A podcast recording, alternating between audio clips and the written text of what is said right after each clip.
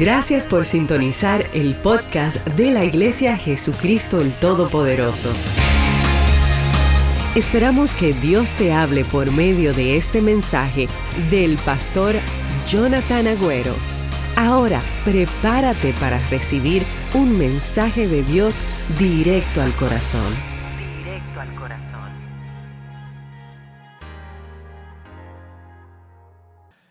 Aquellos que me conocen a mí un poquito saben que uno de mis libros favoritos de la Biblia es Segunda de Timoteo. Segunda de Timoteo es uno de esos libros que tienen un peso especial. Eh, es que las últimas palabras de una persona como el apóstol Pablo, ya ciego, dice la Biblia que estaba en una prisión, en un calabozo, solo. Y la última carta que le escribe en la Biblia para dejarnos y, y, seguir proyectando lo que es el Evangelio y lo que Dios había depositado en él. Él lo escribe en 2 Timoteo. Y así solo, casi ciego, le escribe a este joven instrucciones específicas que serían esenciales para continuar con el Evangelio, lo que hoy estamos celebrando aquí, el nombre que hoy estamos levantando. Y les escribió varias cosas, entre ellas, por ejemplo, que permanezcan fieles y fuertes. Pon tu mano sobre la persona que tienes a tu lado y dile, Dios en este tiempo está buscando que seas fuerte y fiel al llamado de Dios para tu vida. Y que estén dispuestos a padecer por Cristo. No nos gusta hablar mucho de esa palabra en la iglesia, pero a veces parte de nuestro caminar con el Señor tiene que ver con padecer para Él. Yo sabía que no iban a decir amén a esa parte. Por eso me preparé y no he sido herido emocionalmente. Otras cosas que le mandó el apóstol Pablo en esta carta de segunda de Timoteo es que encarguen a hombres fieles a que sean idóneos en enseñar a otros lo que Pablo le había enseñado a Timoteo. Digan conmigo, discipulado. Tú necesitas, si eres cristiano, si has aceptado a Jesús en tu corazón, tú necesitas multiplicarte.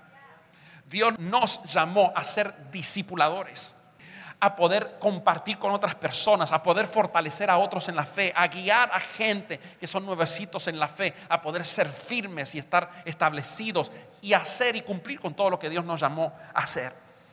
Y podemos ver que el deseo más ferviente en la vida de Pablo era equipar a los creyentes para que puedan enseñar a otros.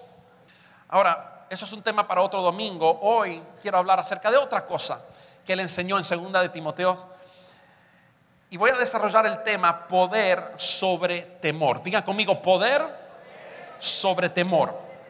Y el domingo que viene, Dios mediante, estaré hablando acerca del dominio propio sobre el temor. Amén. Así que acompáñeme rapidito sin perder tiempo a segunda de Timoteo capítulo 1, versículos 5 al 7 y vamos a leer unos versículos que usted si lleva tiempo en la iglesia se los conoce hasta de memoria, pero a veces no es solamente lo que tú conoces, sino lo que tú vives y aplicas a tu vida en los momentos donde lo necesitas. Y dice la palabra de Dios al apóstol Pablo, casi ciego, escribiendo con poca luz en la cárcel, su última carta al joven Timoteo. Le dice en el versículo 5, trayendo a la memoria la fe no fingida que hay en ti, la cual habitó primero en tu abuela Loida y en tu madre, y estoy seguro que en ti también. Vamos a detenernos ahí. A mí me encanta el hecho de que este joven Timoteo pudo ver un ejemplo de fe. No sé dónde estaba el padre. Hay algunos eruditos que dicen que el padre era griego, por eso no se menciona que no era una persona que amaba a Dios o seguía los caminos de Jesús. Pero qué lindo el, solo el hecho de que el padre no estaba ausente. La madre sí amaba a Dios, la abuela amaba a Dios. Hay personas aquí, hay madres que a veces se sienten solas criando a sus hijos. Mira, no te detengas porque lo que Dios está haciendo a través de ti y lo que tú estás depositando y transfiriendo a tus hijos es poderoso. ¿Qué hubiera sido de la vida de Timoteo si no hubiera estado Loida y su madre Eunice? Y luego dice en el versículo 6, por lo cual te aconsejo que avives el fuego del don de Dios que está en ti por la imposición de mis manos. Y luego vamos al versículo 7, que es donde me quiero detener hoy. Porque no nos ha dado Dios espíritu de cobardía, otra versión dice temor, otra versión dice timidez. Diga conmigo, Dios no me ha dado espíritu de temor, sino de poder, de amor y de dominio propio. Self-control. Dios no nos ha dado un espíritu. La Biblia dice que cuando aceptamos al Señor en nuestro corazón, vino a vivir en nosotros el Espíritu Santo. Ese espíritu no trajo consigo el temor, se lo garantizo. La palabra dice que nos dio que amor, poder y dominio propio. El Espíritu Santo que Dios nos dejó nos ayuda a vivir en amor, poder y dominio propio. Y hoy no quiero hablar mucho acerca del amor, porque los que se acuerdan, hace unos meses atrás hicimos una serie de tres semanas de diferentes maneras en que demostramos el amor de Jesús. ¿Cuántos se acuerdan? Amando, sirviendo, amando, compartiendo, amando, perdonando. Si usted no estaba para eso, usted puede ir al podcast, usted puede ir a Iglesia JTP en su podcast, puede bajar eso completamente gratis y puede escuchar todas las predicaciones. Pero lo que sí quiero hacer, solamente para terminar este primer punto de lo que es el amor, es que quiero compartir contigo Primera de Juan, capítulo 4, 17 al 19, porque es un versículo poderoso y si tú lo entiendes y lo aplicas, tu vida nunca jamás va a ser igual. Tú puedes que hayas llegado a este lugar con mucho peso en tus hombros por cosas que están fuera de tu control, pero cuando tú entiendes esto, ¿sabes qué? Vas a caminar y vas a levantarte cada día en oración y vas a sentir que estás liviano como una pluma. Porque dice la Biblia en primera de Juan 4:17, en el amor no hay temor. Digan conmigo, en el amor no hay temor, sino que el amor perfecto echa fuera el temor. De la misma manera que cuando usted entra en un cuarto oscuro y usted enciende la luz, la oscuridad tiene que disiparse, tiene que desaparecer. Asimismo dice Dios que cuando el perfecto amor, que es el amor de Dios, habita en tu corazón, porque hay una relación con Dios, no hay lugar, no hay espacio, tiene que desaparecer el temor en el nombre de Jesús. ¿Cuántos lo creen? En la vida de todo creyente que ha entendido y ha abierto su vida para que pueda albergar el amor de Dios, no puede, no hay espacio para que habite el temor. Yo creo que hoy muchos de nosotros comenzaremos una jornada que nos llevará a ser perfeccionados en el amor de Dios. Miren lo que dice después el versículo 19. El que teme espera el castigo. Es tan cierto. Porque cuando uno teme, ¿qué está esperando? Que le va a suceder algo malo. Ay, tengo miedo que no vaya a cubrir. Usted está esperando que le va a llegar el castigo. No vas a cubrir. Eso es lo que hace el temor no se ha perfeccionado en el amor. Escribe esto, la ausencia del temor es evidencia de que el amor de Dios se ha perfeccionado en tu vida. Cuando tú no tienes amor y caminas seguro a pesar de tormentas en tu vida, es una señal de que el amor de Dios se ha perfeccionado en ti. Mientras que cuando yo vivo atemorizado, y temor al futuro y temor a esto y esta amenaza que me llegó. Y es cuando vivo atormentado, cuando vivo ansioso por el mañana, es una señal de que, sabe, tu relación con Dios necesita firmarse. Necesitas meterte, papá, en un ayuno de tres días. Necesitas comenzar a doblar rodillas hasta que los jeans se te rompen aquí. Necesitas comenzar a buscar a Dios porque en esa manera se perfecciona el amor de Dios en tu vida y te da la confianza para vencer el temor. Alguien diga poder sobre el temor. Así que vamos a hablar un poquito acerca del temor. Les voy a abrir mi corazón un poquito desde que nosotros con Carlita asumimos, cuando dije que voy a abrir mi corazón, Carlita me abrió los ojos así, cuidado lo que vas a contar. Pero desde que nos tocó asumir el rol de ser los pastores principales de esta iglesia, hemos tenido momentos difíciles. Han habido un sinnúmero de oportunidades diarias donde el temor ha querido anidarse en nuestro corazón y en nuestra mente. Son innumerables las veces que el temor ha querido hacer nido en nuestro corazón. Y en esos momentos, enseguida, traigo a memoria el amor incondicional que Dios nos tiene. Y esto es bueno que tú puedas recordarte ahora mismo en tu situación y las cosas que vas a enfrentar al salir de este lugar o las cosas que vas a enfrentar el lunes, que el amor incondicional de Dios es perfecto y que Él te ama, no de la manera que amamos nosotros los humanos a veces, condicionalmente. Porque amamos mientras la gente son buenas con nosotros, pero cuando no son buenas con nosotros ya se nos agota. Y hay gente que tiene muy poca paciencia con respecto a amar gente que son difíciles. Pero el amor de Dios no es así. El amor de Dios se fortalece y aun cuando estamos muertos en nuestros delitos y pecados, Él nos extiende su mano. Dice la Biblia, siete veces cae el justo y, y si se arrepiente y mira hacia arriba, Dios las siete los levantará. Porque ese es el amor incondicional. Entonces cuando tú estás en un momento donde el temor quiere entrar, invadir tu mente, invadir tu corazón, solo resta que tú puedas decir, ay, pero Dios me ama tanto y Él es mi papá, Él jamás me va a abandonar, Él jamás me va, de esta también me sacará. ¿Dónde está la gente hoy que están creyendo? De esta también Dios me librará. Voy a ver la gloria de Dios, no sé cómo, no sé cuándo, pero que lo voy a ver, lo voy a ver. Y así nos ha tocado en estos días, incluso a veces en el medio de la noche, viene el enemigo para influir temor sobre tu vida, pero es bueno que tú le pongas un pare. Dios con su perfecto amor te recuerda que Él fue el que te llamó, tú no te llamaste a ti mismo. Él fue el que te equipó. Él es el que nos sostendrá, el que nos ayudará, el que nos sacará adelante hasta ver esta ciudad del Doral llena de la gloria del Señor. ¿Dónde están los que creen eso conmigo?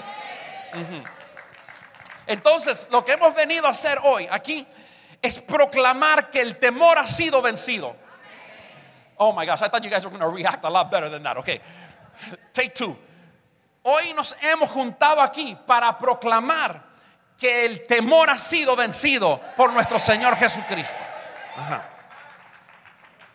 Si usted se pone a ver en la Biblia, todo lo que es la Biblia, su palabra, el Evangelio, Cristo mismo, la iglesia y nuestra fe, son todos un grito de batalla en contra del temor en nuestras vidas.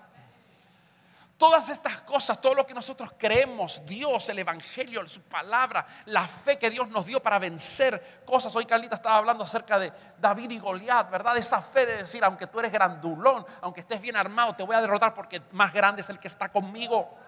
Todo eso habla ser en contra del temor. Si estás buscando pareja, hoy aquí, no se case con el temor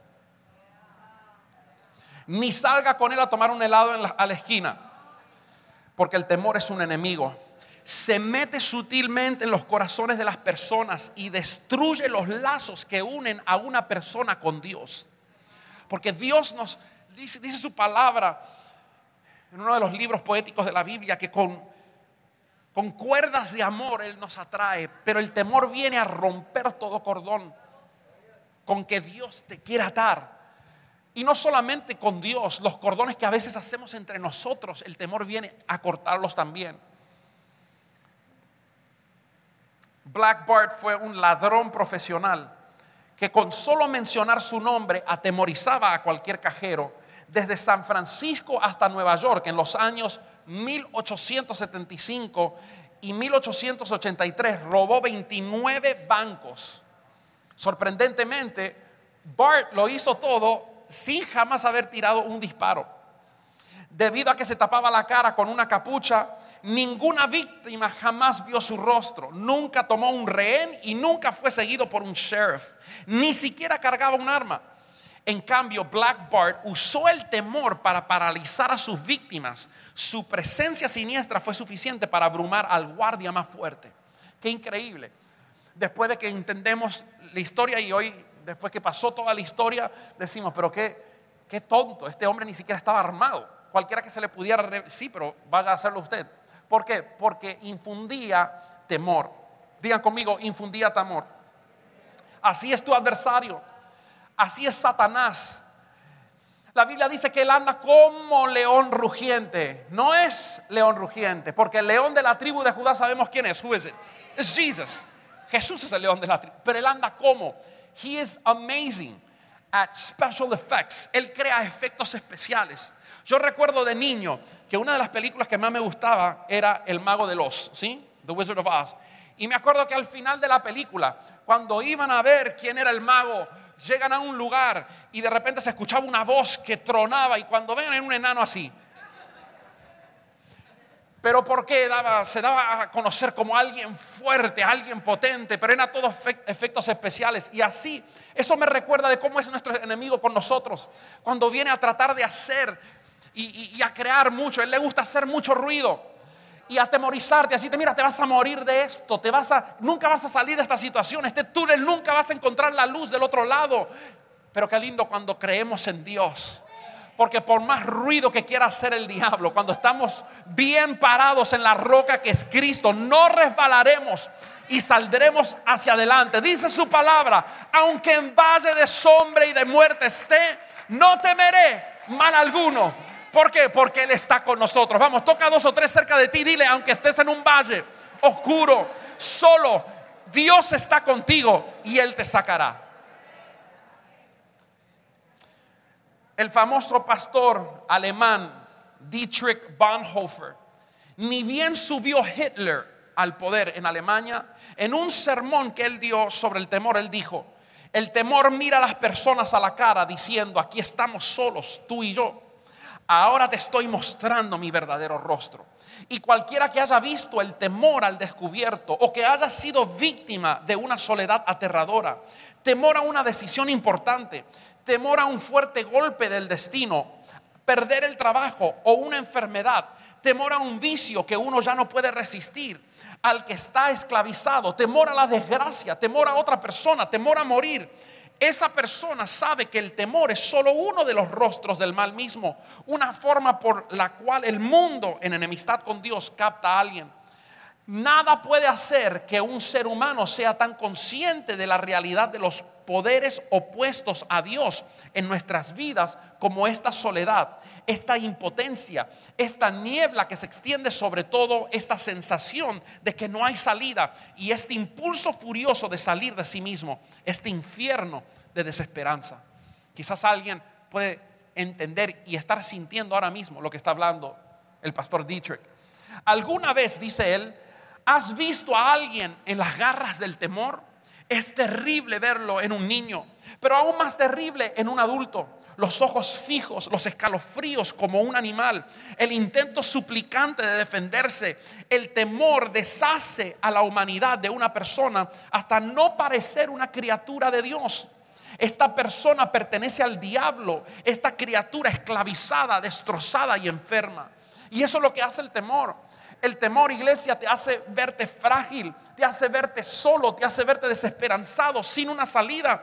Todo lo opuesto de lo que Dios nos dice. Pero hoy Dios nos trajo a un lugar como este, en una ciudad como esta, este domingo, para recordarnos que el espíritu que Él nos ha dado no ha sido un espíritu de temor, sino de amor, de poder y de dominio propio. Vamos, levanta tu mano y declara, el espíritu que Dios nos ha dado ha sido un espíritu de amor, de poder y de dominio propio. A ver por aquí, este lado, el espíritu que Dios nos ha dado ha sido un espíritu de amor, de poder y de dominio propio. A ver aquí en el medio, el espíritu que Dios nos ha dado ha sido un espíritu de amor, de poder y de dominio propio. A ver por aquí, el espíritu que Dios nos ha dado ha sido un espíritu de qué? De amor, de poder ¿Cuántos lo están creyendo en su vida?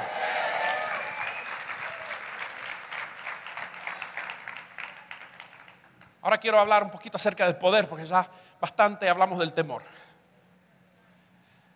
Es importante entender esto y quiero que grabes esto en tu corazón, porque tú no puedes tener poder si no tienes una fuente.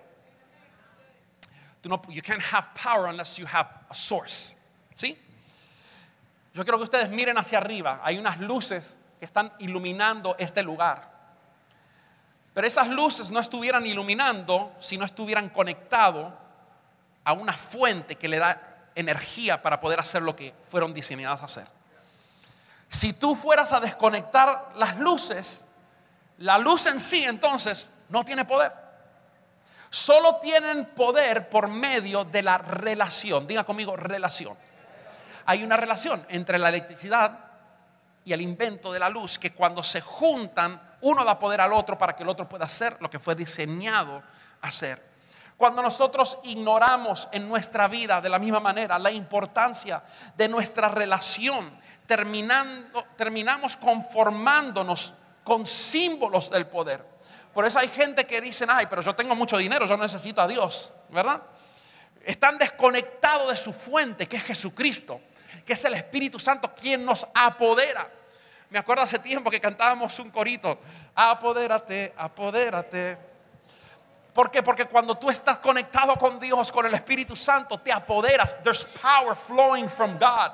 Por eso es que algunos de ustedes hoy están, se, sienten débiles, se sienten que no tienen lo que necesitan para enfrentar el mañana o para enfrentar el hoy o para ayudarte en alguna situación desesperante que te encuentras. Pero en el momento que tú te conectas con tu fuente, en el momento que tú te conectas con Dios, comienza a fluir desde su trono. Gracia, favor, fortaleza. ¿Cuántos dicen amén? Fe. Y eso te apodera para que puedas alumbrar como Dios te llamó que alumbres. Uno no tiene poder hasta que te conectas a tu fuente. Pero la palabra dice, pastor, que yo soy, nosotros somos la luz del mundo. Sí, el hecho de que seas luz no significa que estás alumbrando. Porque hay mucha gente que tienen toda la mecánica, está la luz ahí, pero papá, si, si no te conectas a la fuente no vas a alumbrar. Estás, no estás cumpliendo tu rol. Entonces Dios no nos llamó a hacer luces apagadas, ni siquiera luces puestas debajo de una mesa o debajo de un almud. Dios dijo que somos luces que tenemos que estar asentadas en una ciudad sobre un monte donde todo el mundo pueda ver la luz de Jesús, porque ni siquiera es nuestra, a través de nosotros. ¿Cuántos dicen amén? La Biblia dice en Mateo 5:16 para que vea que no soy mentiroso. Así alumbre vuestra luz delante de los hombres para que vean vuestras buenas obras y glorifiquen a vuestro Padre que está en los cielos. Digan conmigo, Dios me llamó a alumbrar. Y digan también, y para alumbrar necesito conectarme al poder. Uno no puede hablar de poder sin hablar de Dios, ¿o no? Él es la fuerza que nos apodera. Él es la fuente de donde fluye todo poder. Y cuando estás conectado al poder de Dios, al Espíritu Santo, eso se manifiesta de muchas maneras. De muchas maneras. Juan capítulo 1, versículo 12, me encanta este versículo. Presta atención a lo que dice. Mas a todos los que le recibieron, a los que creen en su nombre, les dio poder, les dio potestad de ser hechos hijos de Dios. It's a transformation, you get it?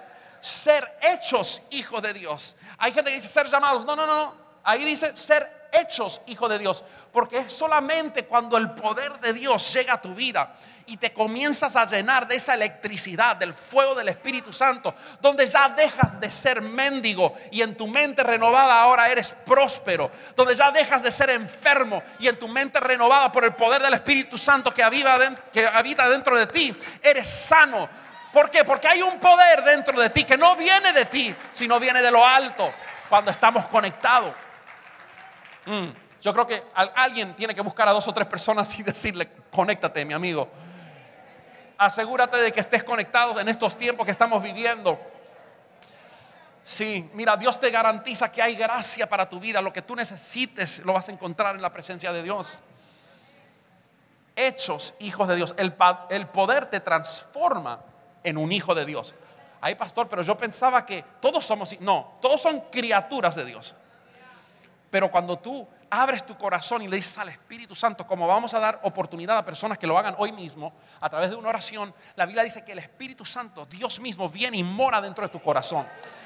Y te empodera para que seas todo lo que Dios te llamó a ser, que va mucho más de lo que tu imaginación, perdón, puede pensar. Así, que cuando lo, cuando lo impensable te ocurre en tu vida, lo primero que viene a tu mente son los temores más oscuros, ¿o no? Cuando algo te pasa, recibes esa llamada y comienzas a pensar lo peor. Uno se siente atrapado en su dolor, derribado por circunstancias que están fuera de tu control y aunque quisieras resolverlas, no tienes las herramientas para hacerlo. Y si somos honestos, nos sentimos aplastados. ¿A cuánto le ha pasado? A mí también momentos, situaciones en la vida que de repente te sientes que estás aplastado y no sabes qué hacer. Quizás hay personas aquí que se han hecho estas preguntas.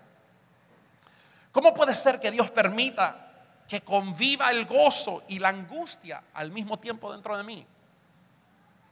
¿O es necesario sufrir tanta pérdida en esta vida para poder madurar en la fe?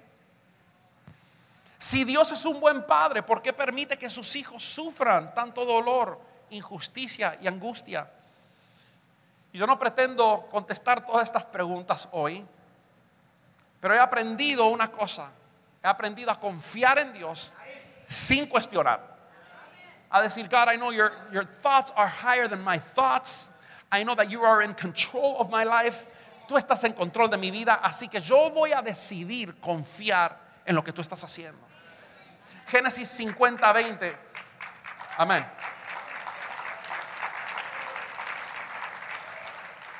Amen. That was good enough to clap for, right? For sure. Génesis 50, 20 dice, y esta es la historia de José. ¿Cuántos conocen la historia de José, right? José le dice esto a sus hermanos, quien años atrás lo habían vendido como primero lo querían matar. Los propios hermanos de sangre. Este tipo, vamos a matarlo. Y después uno, gracias a Dios, el mayor dijo, no, mejor tirémoslo en una cisterna y vamos a venderlo como esclavo. Y así fue y le cuando fueron al padre le dijeron, mira, lo agarró una bestia, lo mató por ahí el padre deprimido y toda una mentira. Años después, cuando este mismo José, porque todo fue parte del propósito de Dios, ahora está en una posición de autoridad, se encuentra con los hermanos que están mendigando, cumpliéndose el sueño que José había tenido cuando tenía 17 años. Y él le dice esto, ustedes pensaron mal contra mí mas Dios lo encaminó a bien. How many people love God?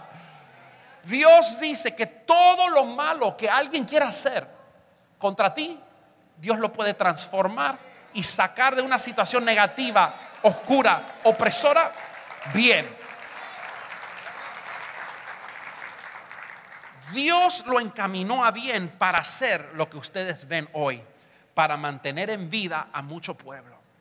Y José pudo darse cuenta que aunque él era un joven de 17 años, cuando Dios le mostró un sueño que iba a estar en las alturas, que no pudo llegar a ese lugar donde Dios lo quería tener sin antes pasar un proceso de prueba, sin antes ser despreciado por su propia familia. Mira, yo quiero decirle a alguien hoy, si los más cerca de ti son los que más te están haciendo guerra, es porque Dios tiene algo grande preparado para tu vida. Si la gente que tú menos hubieras pensado son las que hoy te están haciendo la guerra, a veces dentro de tu misma casa, prepárate, confía en Dios, no permitas que eso te robe, ¿verdad? el gozo y la paz. Confía que Dios va a tornar una situación que aparentemente era mala en algo bueno. ¿Cuántos pueden creer esa palabra? Así será. Así será. Y yo, Dios me trajo aquí para decirte no sé cómo y no sé cuándo, pero si estás conectado a tu fuente, que es Dios, Dios usará lo que tú no entiendes, lo que parece una injusticia, lo que parece que no tiene solución, para encaminarlo a bien y traer resultados sobrenaturales a tu vida, a tu familia y a las vidas de todos los que te rodean. Eso es lo que Dios quiere confirmar en tu corazón hoy. Romanos 8:28 dice, y sabemos que a los que aman a Dios, todas las cosas les ayudan a bien. Esto es, a los que conforme a su propósito son llamados. Levanta tu mano y recibe esto. Todas las cosas incluye lo duro, lo doloroso, lo inesperado, lo que aparentemente es intolerable. Todas las cosas incluyen las pérdidas que estás lamentando, los desastres, las divisiones, las distracciones que intentan robar tu paz. Todas las cosas incluyen circunstancias que te dejan sin fuerzas, vulnerable e inestable. Dios dice que a los que aman a Dios, todas las cosas te ayudarán a bien. ¿Dónde están los testigos de Jesús en ese lugar? ¿Cuántos están creyendo eso? No importa lo que el enemigo ha querido levantar en tu vida, lo que aparentemente es malo, es destructivo, las pérdidas que llegaron a tu vida y tú dices, Dios mío, ¿de dónde salió esto? Porque Dios hasta lo malo, a los que aman su presencia, Dios lo tornará en bien. Por eso es que no vale la pena uno está en temor, ni estar afanado y ansioso. Hoy en día hay tantos problemas de salud que son la raíz, no es que de repente la persona es una persona enferma o hereditario. La raíz es la ansiedad y el temor y las personas viven en, en un temor, ay Dios mío que viene la recesión y ay Dios mío que viene esto y que y la gente totalmente atemorizado. ¿Para qué vas a estar atemorizado si Dios dijo que Él va a estar contigo y aún las cosas malas las va a tornar en bien? Que Él no te ha dado espíritu de temor, sino de poder, de amor y de dominio propio. T.D. Jakes dijo, hemos estado pensando en un nivel muy inferior en comparación con un Dios cuyo deseo para nuestro destino está enfocado en la eternidad en vez de algo temporario. A veces tenemos, ay, mi dinerito, ni esto. Y pensando en cosas tan pequeñas, cuando no entiendes que lo que aparentemente es malo es Dios procesándote para llevarte una gloria mayor. Quiero que consideres cómo toneladas de rocas, de piedras y de tierra aplastan los depósitos de carbón hasta convertirlos en diamantes. Del punto de vista del carbón, uno pudiera decir, Dios mío, de verdad, ah, el peso de la tierra literalmente lo destruye, pero también crea algo nuevo, algo hermoso, algo, algo mucho mejor que el estado original. Y eso es lo que Dios a veces hace en nosotros. A veces tiene que tirarnos tierra encima, procesarnos, que el peso sea más duro para que salgan los diamantes que Dios ha depositado en nuestras vidas. Cuando permitimos que Dios nos inserte en un lugar donde nosotros podamos crecer, es simbólico estar plantado. Dios nos planta en un lugar. Hoy nos estaba hablando el, profeta José de la importancia de la siembra y honrar a Dios, de hacerlo con la intención correcta, de darle a, a Dios la honra, no al mismo nivel que le damos a un hombre, a una persona que hizo algo bueno, sino como Dios. En una ocasión él dijo, ustedes no me honran como Dios, me honran, me honran como si fuera uno más de ustedes. Y yo soy el Dios Todopoderoso. Pero cuando nosotros honramos a Dios y damos, la Biblia dice que Dios abre las ventanas de los cielos, Dios nos bendice. Pero van a haber momentos donde a veces hasta la bendición que Dios nos dio a veces se nos va, se nos disipa y uno dice, ¿qué está pasando? Hay momentos donde Dios trata con nosotros, donde decimos, pero ¿qué si yo soy fiel con los diezmos? ¿Y qué pasó? Dios, Dios me bendijo mi familia y ahora tengo este problema. O Dios bendijo mis finanzas y ahora estoy, en esta necesidad. Me, echaron del trabajo. Y sabes algo interesante con lo que es el, proceso de, de la vid. Cuando uno siembra la semilla para un viñedo, uno siembra y crece la viña y luego uno come del fruto. Uno agarra las uvas. ¿Cuánto les gustan las uvas? A mi hija mía, bueno, primero que mi hija mía come lo que usted le ponga frente, ¿sí?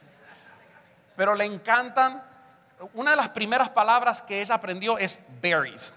Ella dice berries, berries, que son fresas, ¿no? Frutillas, raspberries. Pero también le encanta todo tipo de fruta. Le, le gusta la banana, que ella le dice nana, nana, eso es banana, y le encantan las uvas. ¿sí? Ayer mismo, eh, mientras mi esposa había salido a un lugar, le corté unas cuantas uvas y ella se las comía. Y las uvas son ricas. Qué lindo cuando uno sembró un viñedo, de repente que uno come del fruto de tu trabajo, tú sudaste, pero ahora de unas pocas semillas salió todo un viñedo. Pero hay momentos donde la uva es aplastada. Y uno dice, pero, pero es el fruto es el fruto nuestro y a veces no entendemos por qué la bendición, la cosecha de Dios a veces es reducida y aplastada. Pero es en esos momentos, cuando la uva es aplastada, que Dios lleva tu vida a un cambio. Y así como a veces el fruto es aplastado para que el jugo de la uva pueda ser procesado y fermentado para convertirse en un vino. Entonces a veces uno lamenta la uva, pero tú no te das cuenta que Dios está haciendo algo, está depositando y creando un vino nuevo en ti. Y estás lamentándote porque Dios machacó la uva y lo que parecía que era la bendición de Dios ahora se te fue. ¿Por qué? ¿Por qué? Yo quería comer la uva, pero... Y no te das cuenta que Dios lo que está haciendo es un vino. Otra cosa del proceso de hacer vino es que toma tiempo, diga conmigo, toma tiempo. Hay que ser paciente. No es solo juntar las uvas, separar las buenas de las que están verdes o las que ya están pasadas. Es más que aplastar la uva y esperar que fermente el alcohol mientras el jugo se convierte en vino. Aun cuando el vino se embotella, pueden pasar años antes de que esté a tiempo y listo para ser servido. ¿Cuántos de ustedes han visto? Usted compra un vino 2012, reserva 2012. A veces hasta ya cuando está preparado uno tiene que reservarlo para el tiempo preciso. Y a veces no entendemos que Dios trabaja con nosotros de la misma forma que una persona trabaja con el lagar para procesar un vino. Y Dios nos pone para, para hasta llegar al tiempo perfecto. ¿Cuántos entienden que los tiempos de Dios son perfectos? Hay gente que se están lamentando de las uvas del ayer y no te das cuenta que Dios está preparándote para hacer algo de otro nivel, de otra categoría. Y Dios nos procesa. Tus peores momentos en la vida dan a luz la transformación más poderosa, donde Dios usa las angustias más profundas. Mire, mire qué tipo de Dios tenemos. Los dolores más duros y difíciles que hemos pasado en la vida, las decepciones más devastadoras, y los usa para tu propio bien y para su gloria.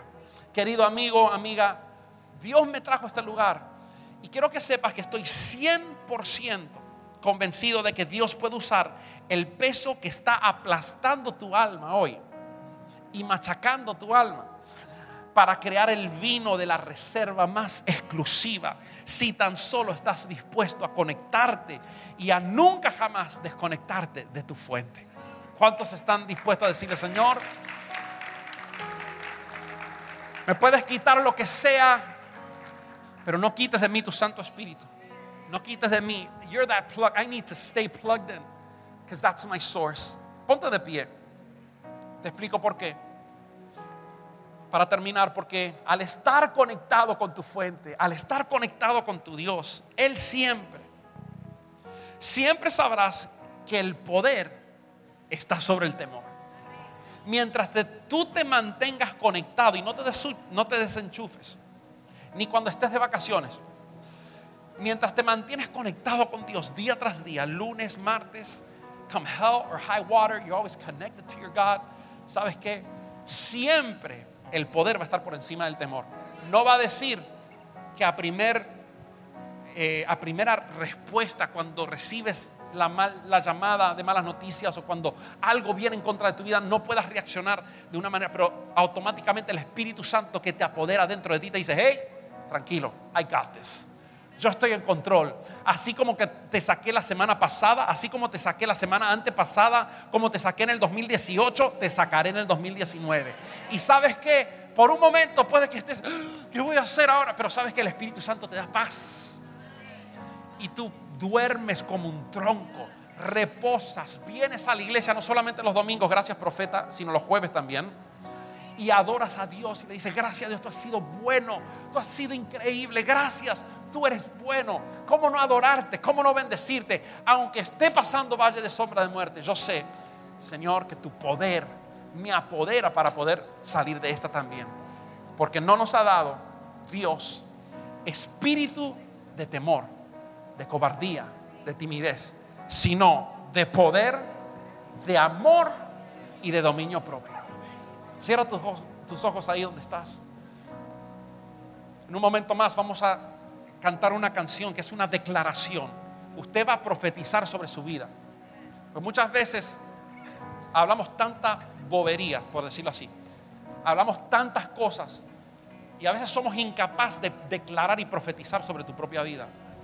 Y Dios, mira, en esta generación que estamos viviendo, tú necesitas tener la capacidad de hablar palabra de Dios si esto fue algo que fue dicho desde el, desde el Torah, desde el Antiguo Testamento, que Dios le dijo, mira, estas palabras estarán en tu boca, se las dirás a tus hijos al entrar, al salir, las colgarás en tus puertas, en tus paredes, pondrás cuadros que digan la palabra. Y a veces no somos, no tenemos la disposición de declararla sobre nuestra vida. Así que hoy te vamos a ayudar, ¿sí? Como para darte un empujoncito y vayas entrando en costumbre.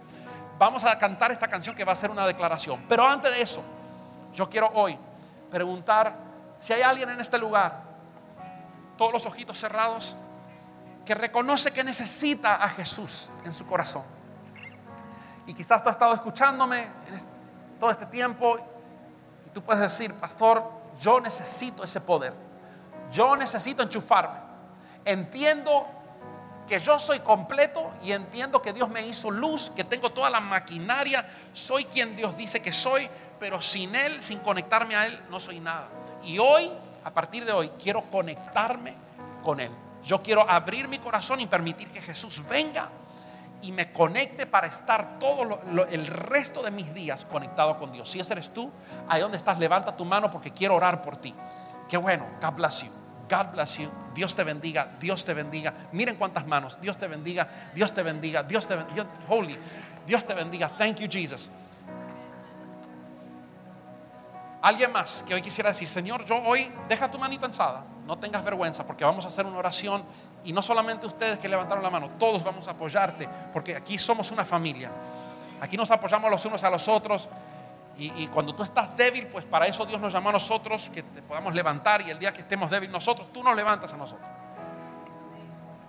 Digamos, digamos todos juntos, Señor Jesús, gracias por esta promesa que tú nos dejaste que nuestra debilidad y cuando viene el temor, hay algo que tú prometiste poner muy profundo en nuestro interior para darnos amor, para darnos poder y dominio propio, para contrarrestar el temor.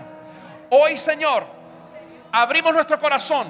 Vamos, iglesia, no se me desaparezcan. Hoy, Señor, abrimos nuestro corazón para que tu Espíritu Santo venga y haya morada en nuestras vidas. Le decimos no al pecado. Me arrepiento de mi mal. Y hoy te digo, Jesús, que te seguiré todos los días de mi vida. Establece tu reino en mi vida. Establece tu amor en mi corazón. Establece tu poder en mi vida. Y declaro que nunca jamás le daré al temor rienda suelta. Gracias Señor, porque por medio de ti soy hecho más que vencedor. En tu nombre, amén y amén.